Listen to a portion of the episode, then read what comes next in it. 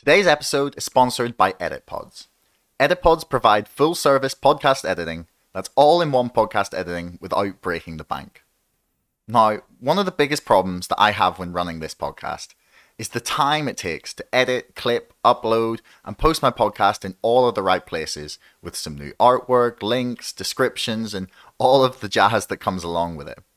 Now, what EditPods do is help podcasters skip all the hassle and focus directly on making the best show possible, freeing our minds to help hone the craft instead of spending time writing copy and doing transcripts and finding links, all of these time consuming activities. So, EditPods work with podcasters that want to focus their time on areas of excellence and take the rest off their plate. If that sounds good to you, you can use the coupon code CHATTER to get $30 off basic or plus or $50 off of premium for the first month. That's Chatter, C H A T T E R, for $30 or $50 off your first month at EditPods. Make podcasting fun again.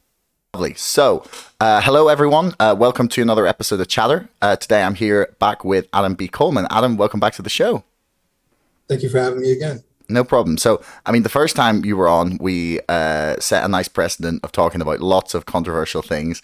So, um, I think it makes sense to just continue with uh, right into the middle of the clusterfuck of the abortion uh, discussion that is going on at the minute in America. So, um, I was interested in chatting to you, um, like I mentioned before we started, just because you've had and been watching some of the reaction from uh, progressives about this to the Supreme Court, and I've seen some stupid comments already. and like before you even get to how they've reacted to the justices themselves, I've seen people claiming that you know the Democrats should try and pack the court. Cause I'm like, because that's gonna help. Like that's a good idea.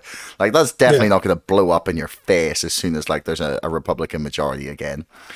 You know, it's like just leave it alone. Don't just, yeah. You know, pass a law.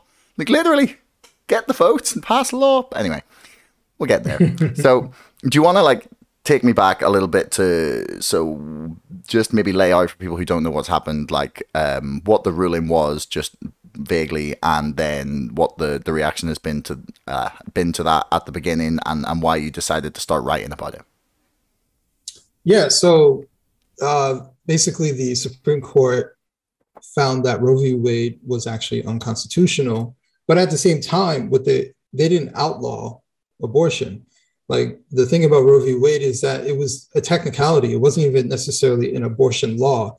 It was just a technicality that would permit the usage of abortion, right? So it's two separate things.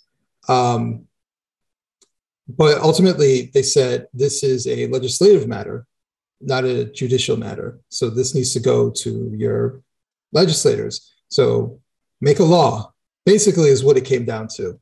Um, and in some states, they have laws. They have laws revolving around abortion. There, in certain states that didn't want it, they did things to highly restrict it, right? And so that's not like people understood what they were trying to do. Um, they can't outright ban it, but they can make it very difficult for it, for it to happen. So that it was very purposeful for it to happen. Are there states that might make it um, illegal? Quite possibly. Um, I think a lot of people are prepared for that. But that also tells me that they have no true belief in the federal government to pass anything for abortion.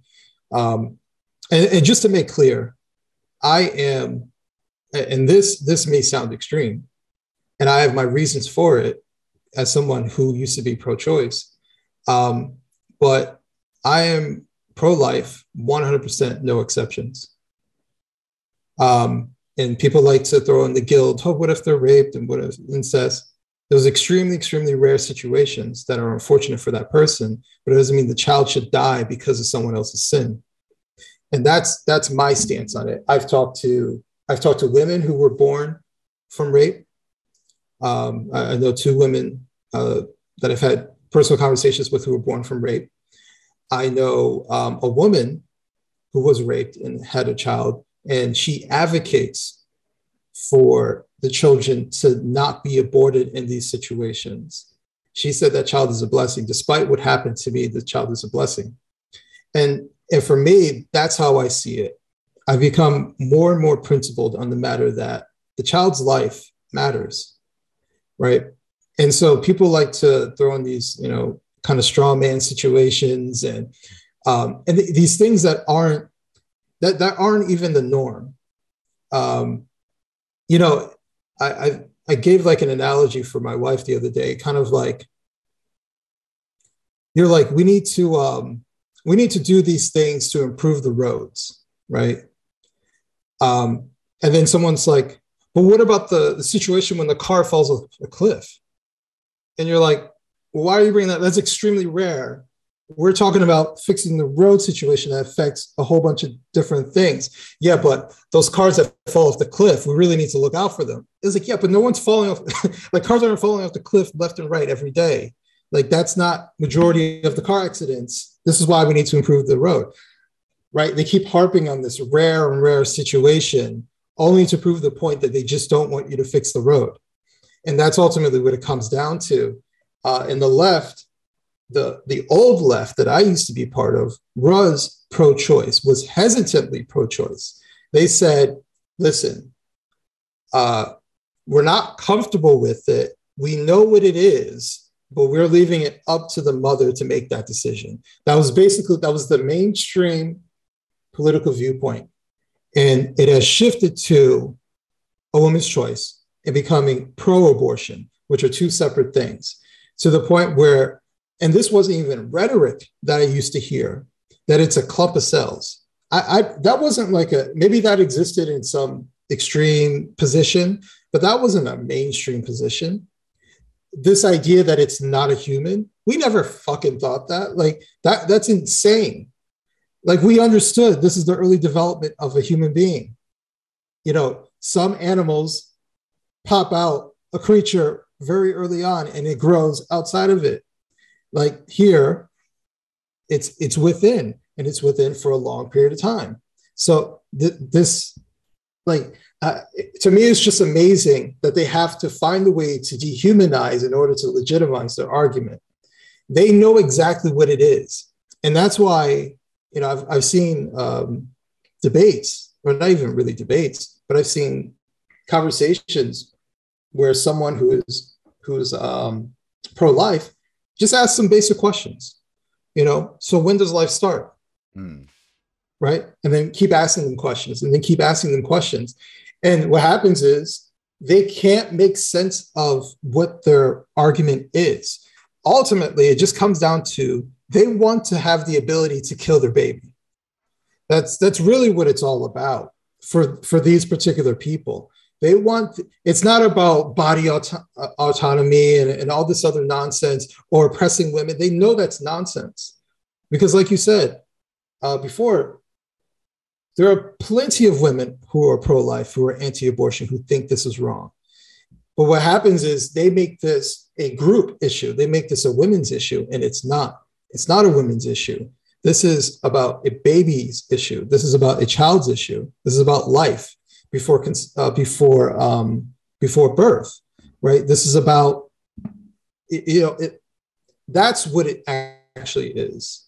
And so for me, the reason I take that hard position is because while let's say situations like rape are extremely traumatizing and, and really terrible to go through, you know, I can imagine, I've never experienced that, but I can imagine how it's terrible to go through. I don't think punishing the son for the sins of the father makes any sense to me whatsoever. So, you know, to think that people need to people need to have this extreme compassion for murder because that's ultimately what it comes down to they they they say i want to have compassion for this person who experienced this trauma but their compassion leads to death. And they don't they don't put that together because they don't really care. Um, the pro-abortion movement is a female-led narcissist movement. That's really what it's about. They're about winning, they're about being right, they're about what they want to do, how they want to do. It's a female narcissist movement for the pro-abortion movement, not the pro-choice movement. I, I would have I would have way more respect, and I do have way more respect for the people who personally wouldn't do it, but understand that maybe there are some reasons that some people may do it. Mm. And and they want to sit in that position. And I, even though my stance is on the opposite, I understand that position, but I don't understand the homicidal tendency kind of mindset that the pro-abortion movement is on. I will never understand that. Um, I well, I, I understand it actually, but I will never, I'll never legitimize it mm. as to being like a valid, a valid position to take. And neither should anybody who is a, a moderate Democrat, a moderate liberal, should accept that this movement has turned into a pro-abortion movement. Mm. When you have these these crazy people who are showing up, uh, there's a picture that's going around a pregnant woman that says "not a human" on her stomach as she's pregnant. Like the mental gymnastics, the the level of insanity that has to exist, because you, you have to imagine like I don't think people think of it like this. People don't just show up somewhere, right? That means you woke up one day, you put on your clothes, you exposed your belly, you, you looked in the mirror, you wrote on your belly, you consciously got on a car or a train or bus or whatever to show up at an event, and you made all these decisions along the way. And at no point did you say, This is not a bad idea. like, that's how insane this is. Yeah. So, yeah, uh, it's. I think I think the way you you defined things there, um, to say that like the old left was like hesitantly, I think hesitantly pro-choice, and that's yeah. basically where it where like my my my opinion is is is basically that like it's bodily autonomy and and it's like I don't believe that the government should have the, the, the right to legislate like in in that way at all. Like, I just I don't like the government doesn't have that they can't tell me in my mind they shouldn't be able to tell me what drugs I can take. They shouldn't be allowed to tell me what you know, what what I do to my body like body generally. And the only the, the thing the part that makes me hesitantly uncomfortable about this topic is is basically the point at which we consider yeah we consider whatever is in inside you to be like human and alive and i just i don't really know like where that point is like i i and I don't believe I'm the one to be like the moral arbiter of it, and it, it makes it very, very difficult because then, like, people demonize like the the the pro life like movement, and it, it weirds me out because I'm like, do you not get like what their their point is? It's like they think that's a human. Like, is would you not expect them to to to like vehemently back up that that thing's like that baby or you know fetus is right to be alive? Like, if they think and they believe like you do that that's that's a person why yeah. why would you expect them to be fine with killing it you know it's it's it's it's like it's it's this weird thing that's like and I've noticed this actually not just on the the abortion debate of late. It's like nobody seems to get what the other side's argument is. Like they just flat out don't understand it. Like and it's not even like a vague misunderstanding. Like I've seen two things this week. Like one was this left wing doctor woman, uh, Dr. Julia Patterson, who I've actually had on this show um, mm-hmm. who was talking about like the like she was like, oh, what even is the woke? Uh, like, what is the the woke agenda? Like, is it just people who like people complaining because they think people care too much? And I was like, you're on Twitter like every day, like ranting about people, and you don't understand what the other side's point is. Like, and, and there was another guy who was claiming that all basically was like equating all social conservatism to racism, and I was like, what? like how do you not how do you not get like the other like because i mean i don't i yeah like i said i i find it like difficult to put myself where i'm at in this argument and i like i feel like i'm yeah like like hesitantly pro-choice but i understand what the pro-life argument is like what what is wrong with people like does no one like take the time to understand like what their opponent's arguments are anymore yeah you know it it always reminds me of uh, I'm a big comedy fan, Louis C.K. Uh, I can't remember which stand-up it was, but he's like, "Don't you understand? They think you're killing a baby." he's like, he's like, I get it. Like they think you're killing a baby. That's why they're upset. Like you, you don't yeah. understand that. it, it yeah. yeah. So so it's um and I hope actually that, that maybe some people um, listening have, have like heard your case and, and like maybe now understand like they may not agree with you, um, yeah. And, and yeah, like I I don't think I completely agree with you, but like I respect your opinion because you know you, are honest and, and open about why you think it, and it, it makes sense to me. Um, yeah. like it's not it's not illogical, um, but yeah. So I'm not that, trying to control women's bodies. I, am not trying to be a racist. yeah, you're just just saying yeah. I think that's a human, and I mean, fair enough, man. Like I I can't I can't tell you I can't, I can't tell you you're wrong. As I've said, like I don't know. I'm not the one who should be the arbiter of this. So then. Mm-hmm. Um, we've had this ruling from uh, the Supreme Court, and then um, which was kind of already expected given that leak that happened. But yeah, then the reaction to this has been. Um, I've been watching your Twitter feed, man, and anyone listening, go check out Adam's Twitter right now because like it's amazing. Um, so, would you like to like explain what the reactions that you've seen and you've been documenting in, in the piece you're you're kind of writing? Sure. So, so basically, what I started noticing, um, there there were six judge uh, six judges who basically um, gave their I don't want to say vote, but basically helped to overturn it.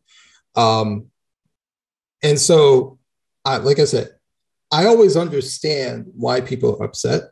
Like, I understand if someone's pro-choice, why they feel the way they do, and being upset about Roe v. Wade right? I think some of them forget that this can be a legislative thing if they really want it to be. And that's ultimately what they're saying. So I think some people just truly don't understand. They think abortion's been banned outright or something like that. Um, and it hasn't been. But what has been interesting to me has been how all, let's say 90, 95% of the of the negativity has been directed at uh, Justice Thomas, Justice Clarence Thomas. Justice Clarence Thomas is the only Black uh, man on the Supreme Court, and he was the obviously the only Black man who voted uh, or who said that it should be overturned with his reasons, right? Now, mind you, Justice Alito was the one who penned the opinion as to why, right? Alito's not really getting any anything. Kavanaugh's not getting even Amy Coney Barrett mm. is barely receiving any criticisms. What's been happening is all of it has been put on Clarence Thomas, which is interesting. And so it, it should be interesting to other people, but it's not interesting to me because I know why. It's very obvious. And I, it's one of those things that I've been trying to explain to people about progressives uh, because this this has been coming from the progressives, not even really the typical moderate liberal. They may not like Justice Thomas, right? And and I tried to make the point. This isn't about Clarence Thomas, right? I get if someone doesn't like him for whatever reason, I'm cool with that. Like you don't have to like everybody. I understand someone who who isn't conservative who doesn't like him. That's not what this is about. What this is about is you cross a line when you start using racial epithets towards him because he did something that you don't like, or because he believes something you don't believe, or because he behaves in a way that you don't find acceptable.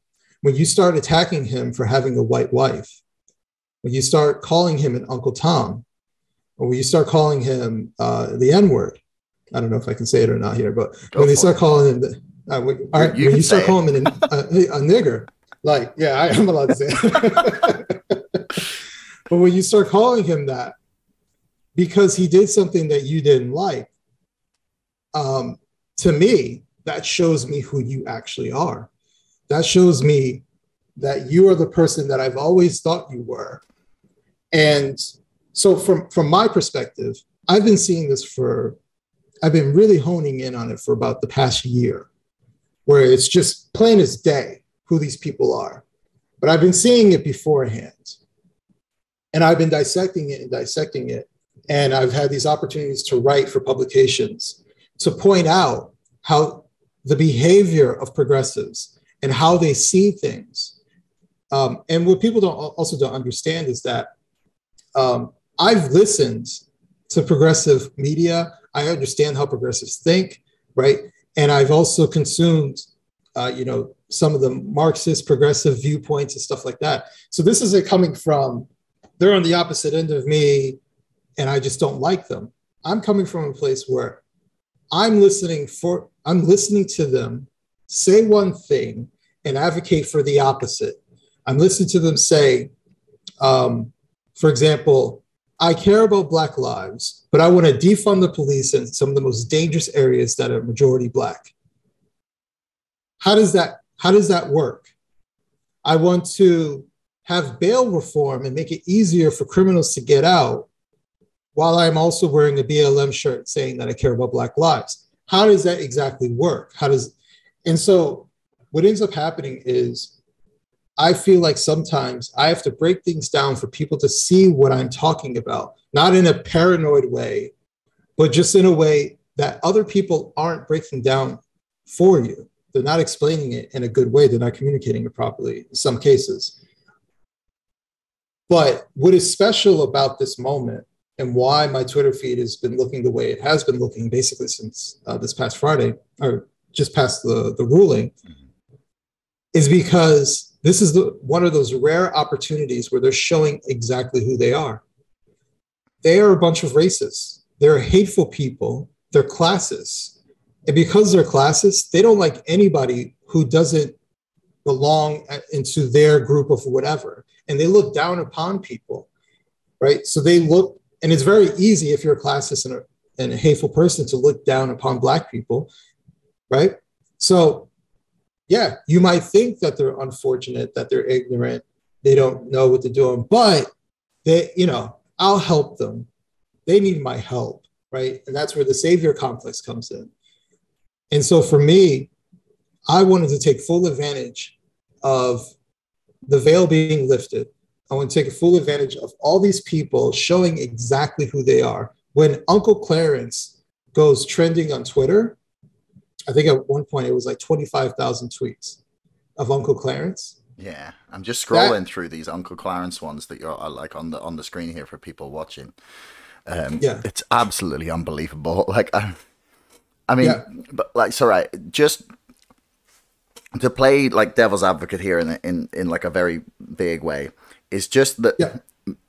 Uh, it's funny that the left, who would be if there was like anything vaguely approaching what they would consider to be racism, even if it was like implicit, unbeknownst to like you, you know, it's it's you know accidental, quiet racism that you don't even realize until you've taken one of those like bias tests, um, yeah. or like even just like words that signal that you're in the wrong camp like ideologically or use the wrong term that's not quite politically correct is like it's immediately like oh well you must be racist.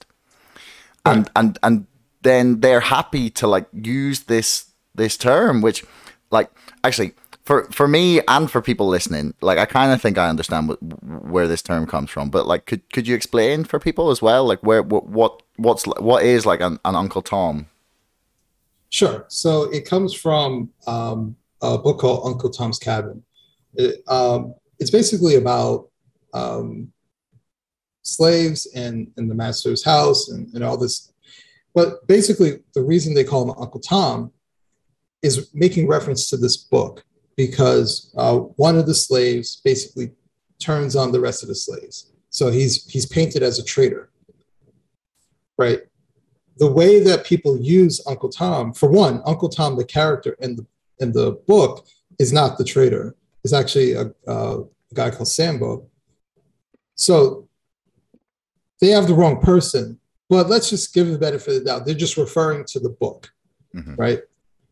Um, the problem is that what they're what they're indicating is that he's a racial traitor, and they're calling a Clarence Thomas a racial traitor.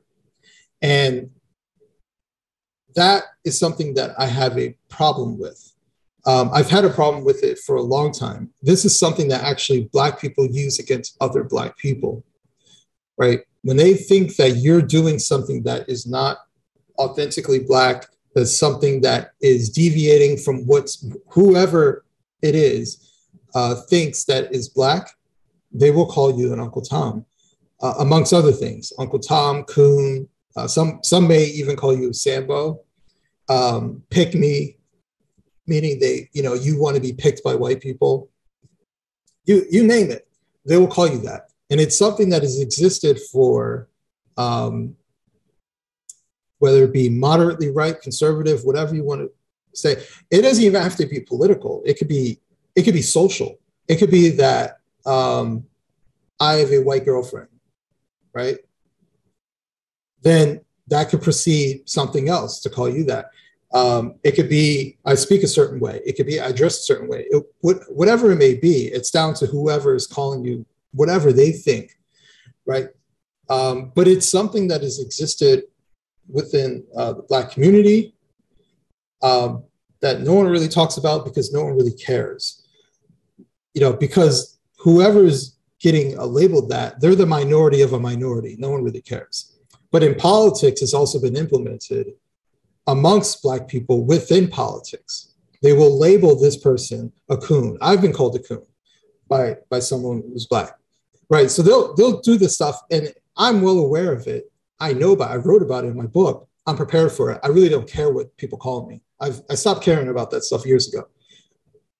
But the thing about it is, I recognize how one how racist that is, and two how unfair it is. And so, I wanted to use this opportunity to point out how unfair it is and how racist it is. Now, I kind of purposely only talk about white progressives only because they're the ones who are leading the progressive movement within America. You know, obviously, Black Americans are 13% of the population. It's a very, very small population of Black Americans that are actually progressives or who come anywhere near this. They exist for sure. They, they for sure exist, especially in academia, they exist. But my, my site is on the, the white progressives because they're the ones who have been chastising Americans for the past two years about how righteous they are and how everybody needs to check themselves and do the work and check their biases, right? But the moment a black man does something that they don't like, immediately they go straight to the racial epithets. And and someone, this, uh, this one guy on Twitter uh, that I've seen before, he's like, well, uh, I don't think I don't think this was racial. And my question would be Did they call Brett Kavanaugh Uncle Brett? Why did they call Clarence Thomas Uncle Thomas? Stop being fucking disingenuous. You know exactly what they're doing. The, the progressives will, like you said before, in two seconds, they will say, That's a dog whistle. To, to that's the most the, that's the term I was thing. looking for. Yeah. Yeah. Yeah. They'll, they'll say that in the most innocuous thing. Mm-hmm. In plain sight, they say he's an Uncle Tom. I've heard them say Clarence Thomas is a nigger. I, and I wrote in the article, uh, you referenced it before, I wrote an article for the New York Post where I listened to a Twitter Spaces discussion where there's multiple Black people who are on the panel, like, so they can speak. That means they can unmute themselves, they can talk. And a white guy gets on there and is so upset he gets to a point and he says, Clarence Thomas is a nigger. And continues. And no one jumps in and says anything. That is the problem. That's the problem that these progressives are so unprincipled. They're so political, even the black ones. And I, and I, I, I became really frustrated also with Samuel L. Jackson calling him Uncle Clarence and, and so and I was saying that when black people do this shit, it gives white progressives license to do it as well. And you and when they do it, you don't say anything, so they keep doing it. So, and and, and I've I've uh, I had a screenshot of someone, and I, when I saw it, I was like, exactly. They said when when uh, Samuel L. Jackson called him Uncle Clarence, it made me love this motherfucker even more. And I was like, I don't know what more proof do I need to have that they love this shit. They love it when black people come out here and call other black people demeaning names. And that's because they are racist and they are professional projectionists. Everything that they claim that other people are doing, they are doing themselves. I just, uh, though, I was just telling you before how now they're trying to go after this woman who's of Latin descent mm-hmm. Uh, because she won as a Republican. Now they want to call her uh, Tio Thomas, right? They want to call her an aunt, aunt, uh, an aunt Tom. You know, basically the same, the, the same ire to it. And this one woman uh, I just posted up said, uh, "Why don't you go back to your country?" Isn't that what Republicans say? That is projection. like, no Republican has ever said that on a public stage, on a public forum. Go back to your country. That's not even a thing. But this woman is projecting onto Republicans. Mm. That is that is ultimately what I'm talking about. These people are racist, and they try to convince everybody to behave like racists so they can save society in some magical way. Mm. And nothing gets my blood boiling these days more than progressives because they are the biggest hypocrites. They're extremely detrimental to our society and they're raging narcissist asshole racists. Yeah. So there you go. Yeah, it, it I will say actually Trump said something pretty much that he was like Mexico we're sending like drug dealers and like criminals and like the yeah basically we need to keep them all out because they're all awful so like I was kind of approaching that but that was like the most extreme example of it and yeah I don't yeah I don't think um I don't think Trump's views on immigration are representative of most people I would say I think he's probably a a little bit more extreme on that. But then, even then, but, even then, I, I know what you're going to say that it's not. He wasn't yeah. like sending, trying to send people home. He was saying that we shouldn't allow people to illegally cross the border into the country. Um, well, the, actually, just to add to it, one of the things when when I really examine, and this is not making excuses for Trump. I hate when I'm put in positions to like defend Trump. I know, man. That's not what I'm awful. trying to do. But Trump is a terrible communicator right? He's a great motivator. He is a terrible communicator.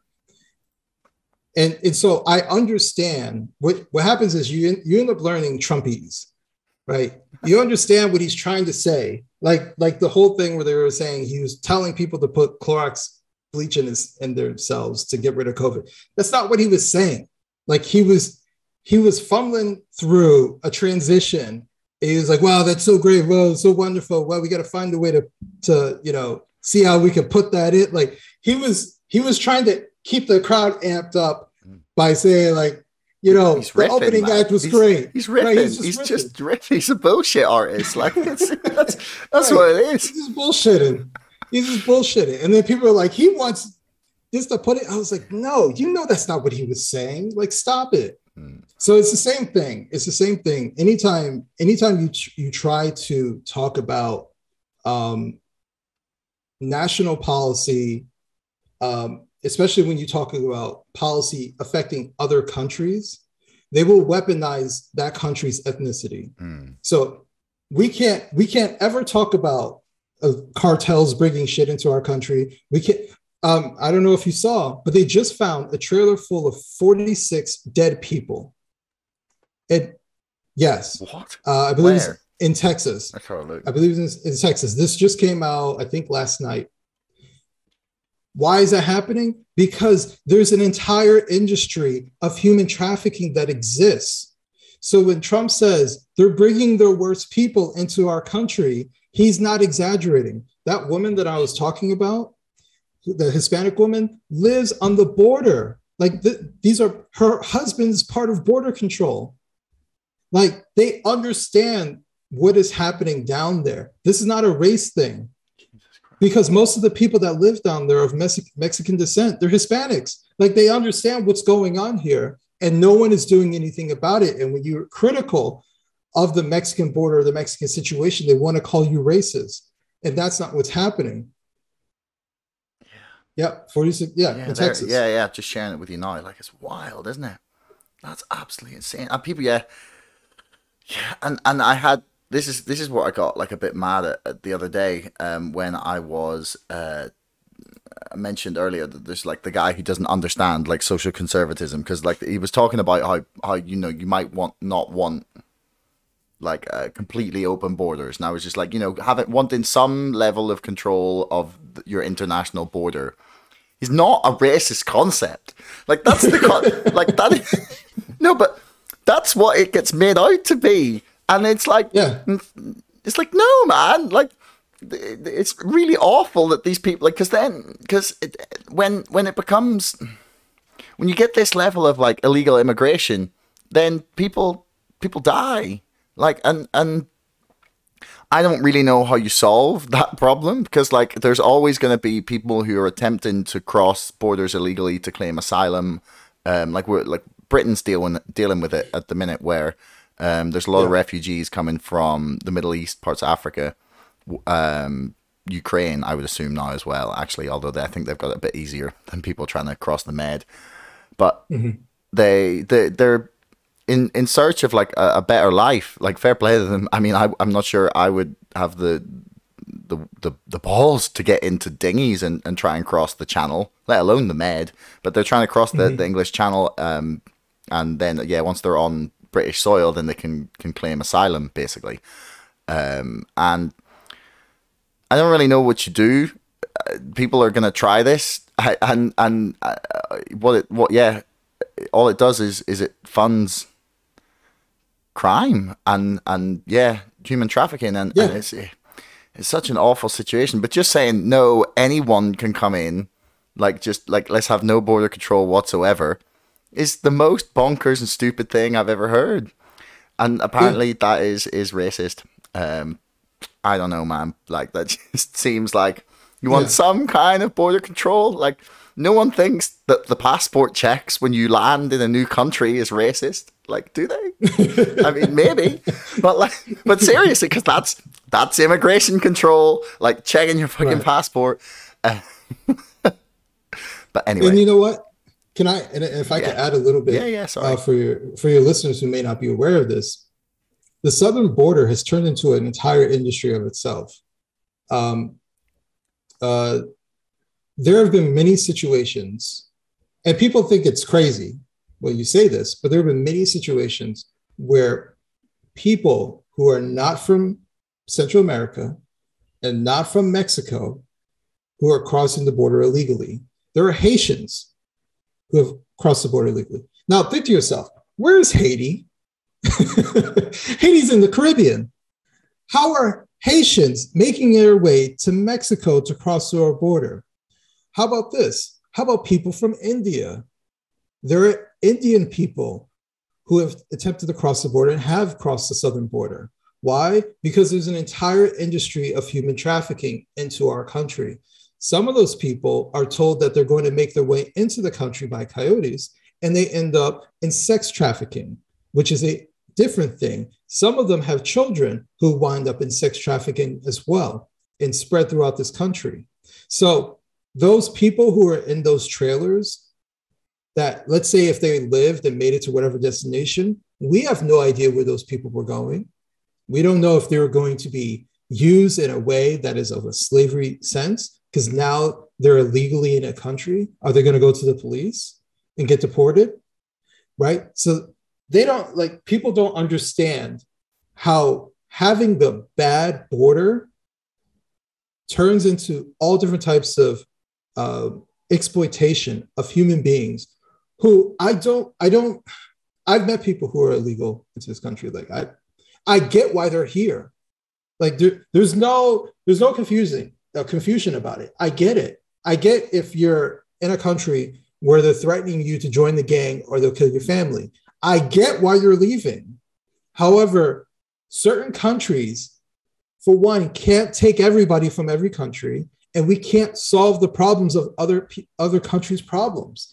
It is a harsh reality that we have to accept. And America, as wonderful as people think it is, and as much money people think we have here, it's not sustainable the way that it's going. And and I think that I think that people are weaponizing empathy mm. to continue to have this catastrophe at the southern border. And just because you hate Trump and Trump says something doesn't mean that he's wrong, right? He may be saying it in a crappy way, but he's right. They are bringing rapists, they are bringing criminals across the border. They are paying coyotes to come through. They're also trafficking people. It, let me tell you uh, also one of them, I'm ranting a little bit, but the the the um, I think it was the last debate. It was either the last debate or second to last debate between Trump and Biden. Trump had mentioned that there's coyotes coming through, and Twitter, progressive Twitter, said Trump is so stupid. What coyotes? He doesn't know anything. And they were like putting pictures of coyotes. They have zero idea what a fucking coyote is. Yet they're so egotistical and so elitist and high-minded that once people realize that this is what this is their response, they have zero idea as to what's going on. Yet they have so many opinions about the southern border. They don't even have the vaguest clue as to what is really happening down there. The southern border isn't being overrun by a bunch of Mexicans, right? There might be some Mexicans who are coming through, but it's people from Guatemala, El Salvador, Brazil, Haiti, and, and even from parts of uh, Europe. Uh, like everybody is coming through. India, Pakistan, right? People who have wealth who can fly from Pakistan and India all the way to the southern border and pay coyotes, pay traffickers, right? This is an entire industry that people don't realize. And you were saying, I, you know, what can you do in England? Mm-hmm. I don't know exactly what you can do other than saying, hey, we see you on the dinghy, get on our boat, uh, our boat, we'll send you right back to France. You deal with this shit, EU. yeah, I mean, but like this, I wanted to ask you this because, like, this because this is this is the part of the immigration question that I I often don't really know how to how to answer. It's like in in the case of the UK with like Syria or Iraq or um, Afghanistan, and then mm-hmm. um, in the case of America with with like the yeah the southern border um, and a lot of those uh, Central and so- South American states, the UK or America has played like a really really huge role in destabilizing these countries, um, like either deliberately or just by function of not giving a fuck. Like it's mm-hmm. um, it's it's and and I almost feel like a sense of moral responsibility to say, yeah, we're gonna we're gonna accept that that this was the cost of our really poor actions, and that it, it it's up to us to kind of like look after the people who are fleeing our bombs or, or fleeing the despotic regimes that we put in place or unleashed. Like, w- what do you make of, of that argument? So, my thing is this you didn't do anything. The English people didn't do anything. The government did. And what ends up happening is that the people pay for the destructive behavior of the government. I rail all the time. I'm anti war we should have been out of Afghanistan a long time ago. Probably shouldn't even ever gone in, but we should have been out of Afghanistan a long time ago. But what happens is there's so much interest in quote unquote nation building, uh, finding resources, controlling resources, all these things that we don't really have to do.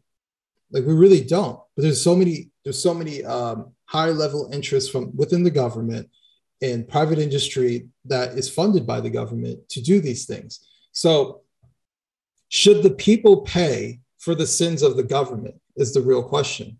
Mm. I mean, so for me, I, that is a this is a, an interesting way to look at it, but it's like for me, I, I it's difficult at a point to separate the two because like is is a nation the government is a nation the country is a nation the people is it the land? And and I kind of feel like all of those issues get in in in many senses like all have to be viewed as like one entity. It's like especially when it's such recent history. I understand that case more so like the mm-hmm. further you would go backwards um in in time the more I I get I take your I would take your point to be to be yeah, right. But it's it's like when we're talking about like we as so for example, right in in two thousand um oh I forget the fucking time now when Theresa May was prime minister of the UK. Uh, there was yeah. um, a, a, bunch of alleged chemical attacks by um, by Assad on his own people, and it turns out basically that it seems that they didn't happen. However, yeah. said chemical attacks were used as justification for um, the bombing of, of Syria. Um, they stamped it through immediately, no debate in Parliament, which was technically illegal given that there was no evidence that it actually took place. But that had been the mainstream narrative, and they decided to retaliate. And then the British people, we accepted that from our government. We said, okay, we didn't even vote the party out in the next election. They won again. And in my mind, that is like essentially complicity in saying we're fine with your foreign policy. It's not, it's like, it's okay. Like you're doing enough other good things that we're fine with your foreign policy. And therefore, I feel like we should have to deal with the consequences of our foreign policy. Do, do you know what I mean? No, I, I, per, I, I completely understand where you're coming from. And so let's say, let's say I take your position. Then the next question is, where's the limit? Mm-hmm. You know, do you take everybody from Afghanistan? Do you take everybody from Syria? Is it right for you to set some sort of limitations?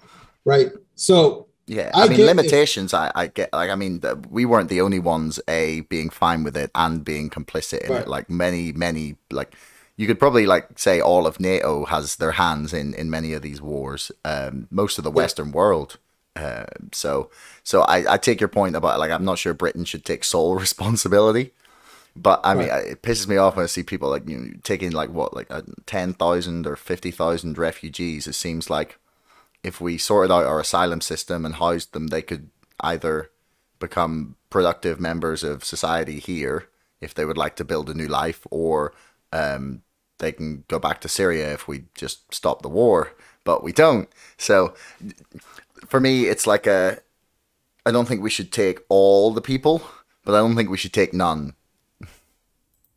So, and and here's the other thing that might be taboo to say, but how many of them are actual refugees? Mm.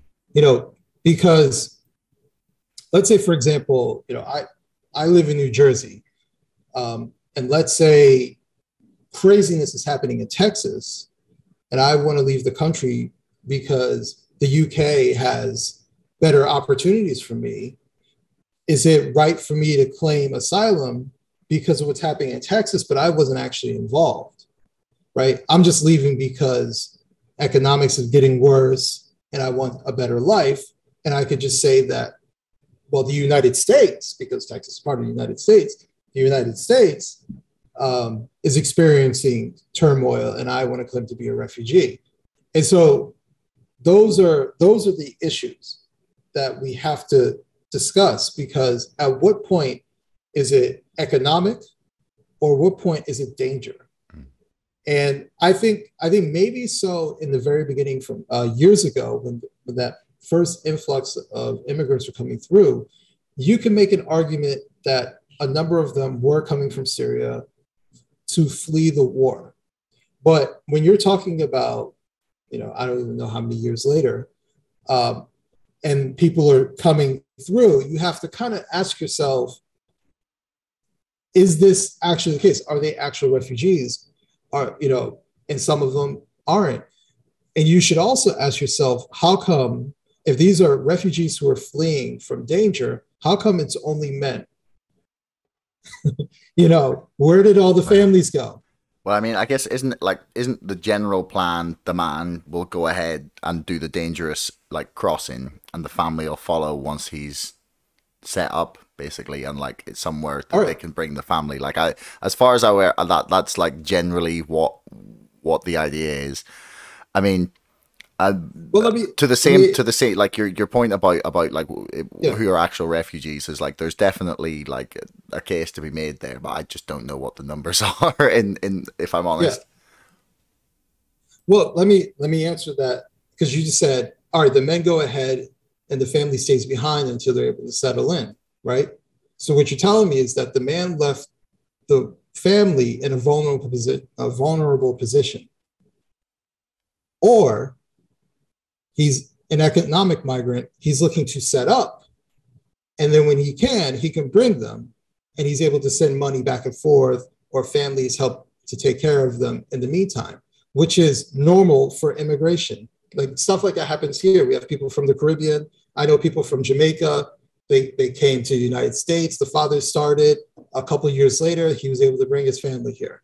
That's normal stuff. So when when I see nothing but men, and you're telling me that you're escaping danger, it can't all be that they're all just single men and just never had sex ever in their life. None of them have any children. Like something about that doesn't seem right. It seems like they are economic migrants, not actual refugees. And so these are these are things that are even harder to answer because how do you check this? If you're the UK government, how do you actually check this? Do you do you contact Syria and see like, hey, uh, this guy who's a has a name of a lot of people is very common. He says he's from this place. Mm. I don't know. He doesn't have a passport. I don't know how I can find. Like, actually, uh, true story. I know um, someone who works in Germany who does stuff with education, mm-hmm. and they have uh, people from other countries that come there who claim to be refugees and, and from. She's like, it is so difficult to verify who they are. And like, I can't verify their their education history. I can't verify anything.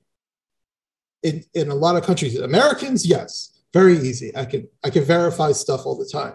But when they're coming from Afghanistan and, Syria and they're claiming to be somebody, how do I even check? Right? How do I even know? That's that's the dangerous part when it comes to all this stuff. You essentially have invisible people in your country and you don't know if what they're saying is true I know there are situations where people claim to be from Syria and they're not. You know, so it, it's it's a it's a cluster, but it becomes even more of a cluster when I don't know Angela Merkel says, "Come on down," and then they just start coming all through all of a sudden, just like that. So, mm. and Italy was like, "Sure, have at it, take them all." yeah, the Italians are a little more yeah, let's not go there. But um, yeah, to, we've got kind of sidetracked here. So yeah, I want I want to go back to just yeah. finish off talking a little bit about about like the reaction to to this um, that you and you've personally had as well to like how you've reacted to this, and it just yeah, it completely blows my mind that people can be so racist.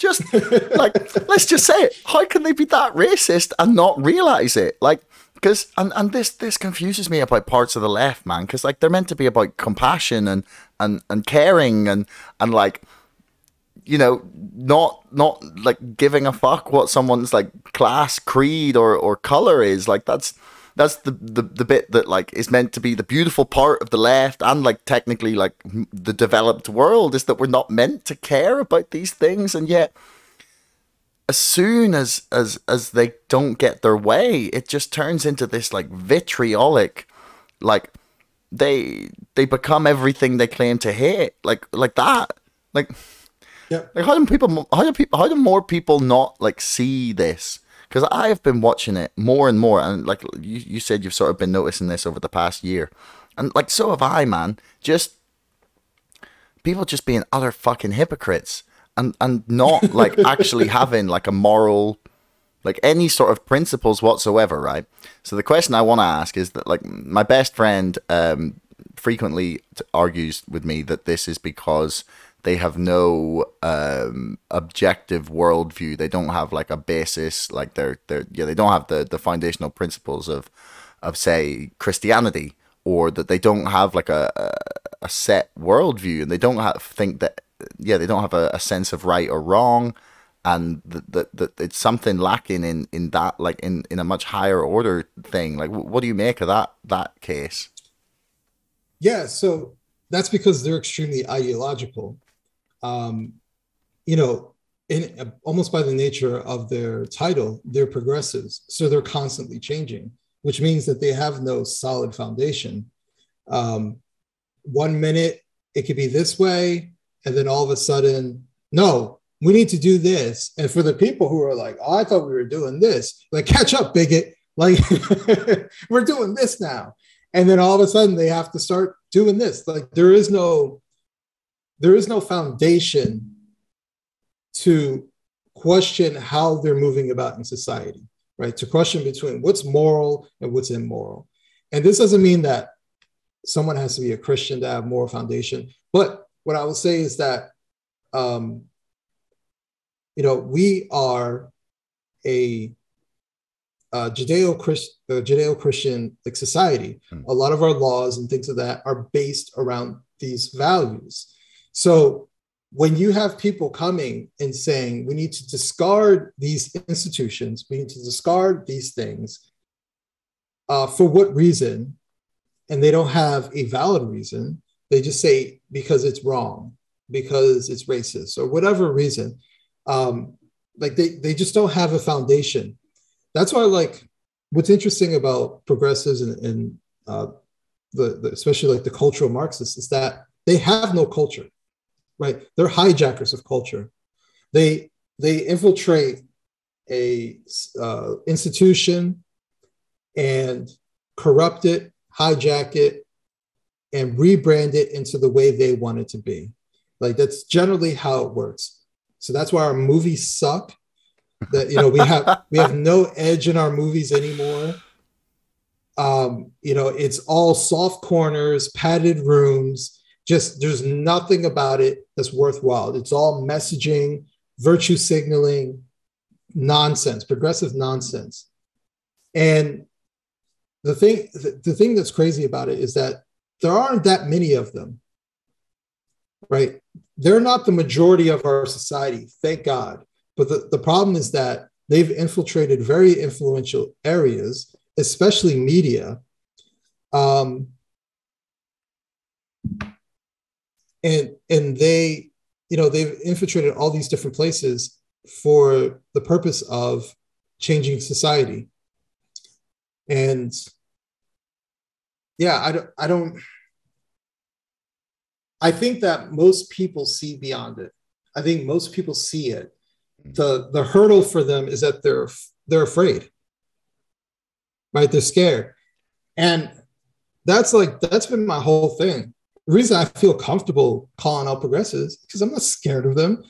What am I gonna I'm gonna be scared of anime avatar guy who says you're a coon behind the screen. Okay, I told someone called me a coon once, and I was like, all right, thanks for reaching out. I love you. I'm, I'm gonna go back to cooning around over here. Like, I really don't care. Like, you think I respect your opinion? So, you know, it's it's people are afraid and they see situations where people get canceled, and then that that keeps them scared. Mm. It's like it's like uh like the mafia makes an example of somebody and then everybody gets in line. You know, that's why we call it the alphabet mafia, you know, because they do the same type of thing. They find one person, make an example out of them, and makes everybody else scared, and they're they're afraid to say something. Um, so it's the same kind of concept, but people see through it. They're just afraid to say it. Um, and I remember the 60s, I think it was the 60s for the culture, or the 60s or 70s with the cultural re- cultural revolution. Yeah. It was the same kind of thing with all these Marxists, basically, they're they're Marxists too. All these Marxists pop up, and all of a sudden, we need to fight the power. Uh, it was actually worse. It was more violent back then. Mm. Now we have a bunch of pampered Marxists um, who, you know, who claim revolution, uh, but you know, if they see blood for two seconds, they'll fucking scream. Yeah. Um, the, the, but the prosecco Leninists. Yeah, they're like, yeah, we, we got to overthrow the system. Hmm. They're like, yeah, as you're sipping your Starbucks coffee on your MacBook, like, so we have, we have, thankfully, we have fake, uh, fake liberation people, uh, fake Marxists. Yeah. Um, but I think ultimately what I'm, what I'm getting at is that most people see beyond it. The problem is just that the progressives are, are in influential positions. Mm and they're affecting everybody else. They're dictating what everybody does in school curriculum, within government. uh, you name it, entertainment. Everybody has to sip on this progressive bullshit. And I feel like, and this is not me patting myself on the back because uh, I'm not really that type of person, but I feel like the reason why people are responding to my New York Post article the way that they are is because I'm like the first one to call them out properly. Yeah. Right. Yeah, quite possibly. Because I mean, you're in a unique unique enough position to do it. Like there's, like the. I don't know. I'd say that there's probably a lot like because didn't didn't didn't the Republican Party get the highest percentage ever of the of the black vote under Trump? Um, yeah. Think, well, yeah. since like since uh, like Reagan or something. Okay, like that. right. Yeah, since Reagan. time. Okay. Um, so then it it kind of suggests to me that like people are rejecting this thing. Like they're not just it's that that that people aren't just like siding with something because of the race or or less so perhaps than it had been for a little while, which is positive yeah. to me. And I think you're probably right about about people um, seeing through it because like it's it's it, when whenever I sit here and talk about things like this, like it makes me sound like I, I love the system and I think it's wonderful. And I'm like, no, right? There are corrupt cunts who have ruined it, and I would love us to all band together and just decide that we're gonna like take these institutions that worked so beautifully in, for for parts of the 20th century. Like obviously there was like more institutional racism, that there was like sexism, like yep, just people be getting you know, there was barriers that that perhaps don't exist in people's minds. They're like, I don't, I don't, I don't think that there's that many people who who really care about someone's like identity as as as such. Like they they if they're a good person, I think most people are like, yeah, sweet that they're they're they're nice. Like even like even the conser- the conservatives. Like I was just I was trying to think of some some people that would like theoretically shouldn't be accepted by you know the Republican Party or the conservatives in in America. It was like thinking like like Caitlyn Jenner, uh, like Blair Blair White, um, like Douglas mm-hmm. Murray, um, Peter Thiel, like yeah, the two gay guys. Then there's two trans people that I spoke about, two trans women. Like these are not like if you believe that all the Republicans and conservatives are, are, are awful like haters of anyone that's not like a straight white male, then like how mm-hmm. the fuck are these people so popular?